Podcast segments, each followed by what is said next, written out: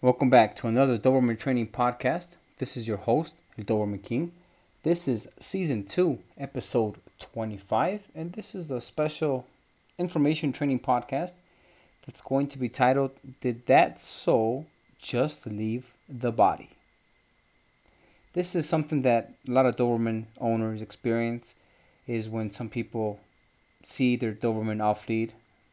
It seems and they react like their soul is leaving their body. So I had posted on our private Doberman training group that we have on Facebook, I posted if you look hard enough, you can see some people's souls leave their bodies as a Doberman runs by. Okay, before I explain this to everybody so you guys can understand this a little bit more, um, don't forget to visit Doberman101.com. Once again, I want to wish my Doberman Mayweather a happy sixth birthday. Uh, visit Doberman101.com for your one stop shop, Doberman everything apparel, collars, leads, harnesses, CBD, vitamins, treats, paw, uh, ointment, everything. Shampoo, everything a Doberman needs, you're going to find there. And we update our inventory on a weekly basis, so make sure you guys check that out. Also, don't forget to visit our TikTok, YouTube, and Instagram if you like to learn via videos. And we also share videos on our private Doberman training group that we have on Facebook with now over 54,000 members uh, from all over the world that we like to help each other out, uh, try to improve the breed by helping other members know exactly what it is to own one so they can understand the type of commitment, time, and uh, requirements for a Doberman. And uh, so that way we can help training each other's Dobermans and help each other out get to the goal, which is to help people understand that Doberman is an amazing breed they're not aggressive unless they need to be, and uh, maybe we can change that one Doberman at a time.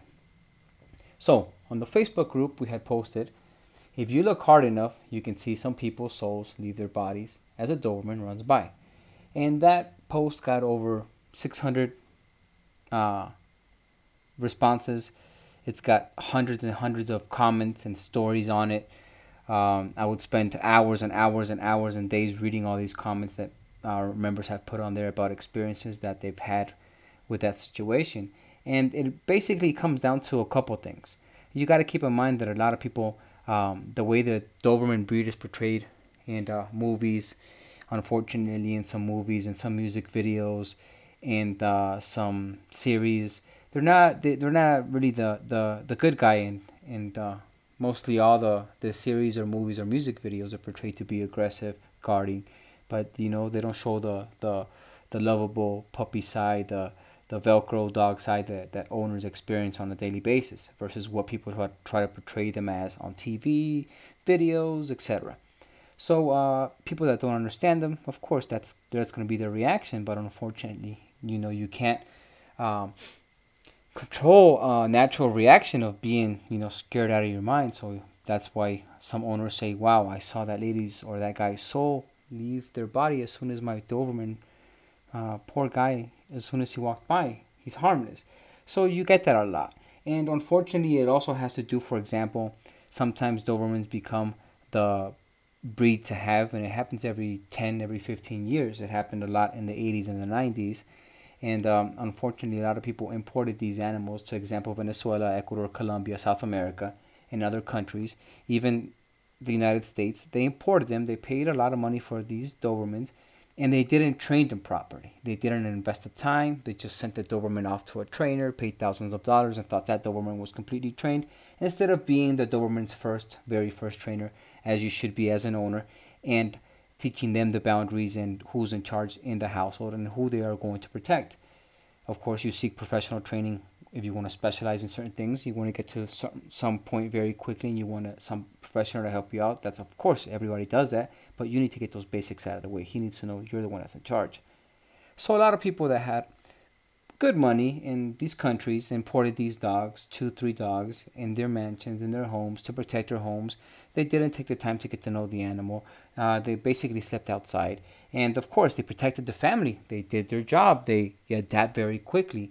But let's say that second, third cousin, you know how Latin American families are big and a lot of families are huge in Mexico and Colombia, Ecuador, Venezuela, Argentina.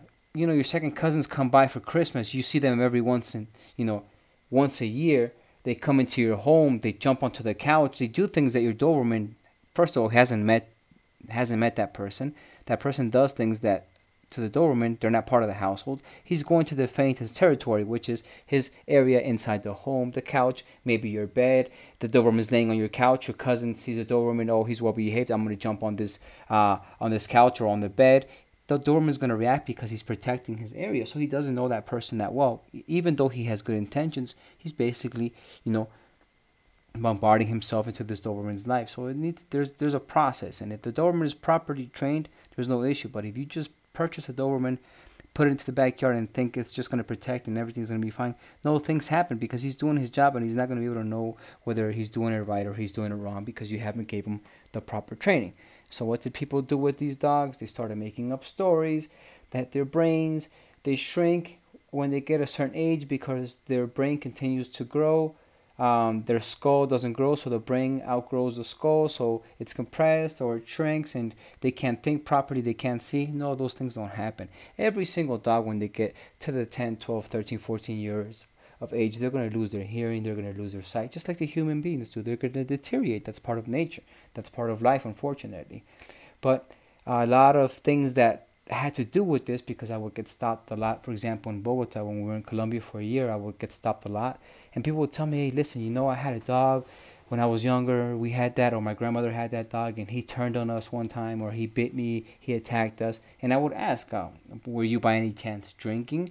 And unfortunately, and honestly, 90% of the time, the, yeah, I was drunk and I was coming home. And I go, listen, the Doberman is going to identify you by sight, smell, and sound. Now, if you are not visible because you're dressed up with a jacket, you got a hoodie on, whatever, he's unable to be able to see your face. You can't identify you with sight. Next step is smell. You don't smell like yourself. You're completely drunk. You smell like alcohol, like any human being does after they drink a couple drinks. And he can't identify you by smell. Next is sound. Obviously, you're not going to sound the same. Your speech is going to be slurred. So, what's he going to do? He's going to protect his backyard. He's not going to let you intrude or approach him fast because you think he's going to recognize you off the bat. So these are things they didn't consider. So that's how those little myths and those little stories uh, started and they grew and they grew. So our job as Doberman owners is to train our Dobermans on a daily basis, teach them what we want them to be. They're very smart, they learn quickly, so people can understand how well behaved they are. Uh, I break a lot of ice with people. I release my Doberman. I go, relax. He's not going to bite. He's just going to go say hi. I release them. They run. They go say hi. I tell people stay completely still, don't move your arms because sometimes people get bit. The reason people get bit by dogs is the first reaction when the dog runs towards you is for you to lift your arm immediately, right?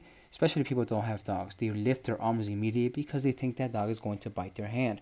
But when a dog doesn't know you and he sees you lift up your arm, very fast. He doesn't think you're lifting it to protect yourself. He thinks you're lifting it to hit them. So if that dog experiences or has experienced being hit by the owner or other people, he's going to defend himself. So to avoid those things, have the person stay completely still. Dobermans, they sense that energy. They sense the people's intentions. So it's up to you to train them properly, and they will sense people's energy and their intentions. It's not like they're just going to attack out of the blue. There's always a reason for every action. So there's a reason for every action. For every action, there's a reaction. So there's a reason they reacted that way. Um, I hope this podcast helped, and it's pretty funny. So that way you can explain to people. You know, it's funny once they get to know your Doberman how lovable they are. But the souls sometimes do leave the bodies, and it's up to us to try to change people's mind. Uh, training one Doberman at a time. Thank you for listening and have a great day. Make sure you check out the rest of our podcast. Hit like and subscribe and continue to share and have a blessed day. Don't forget, feeding time is training time.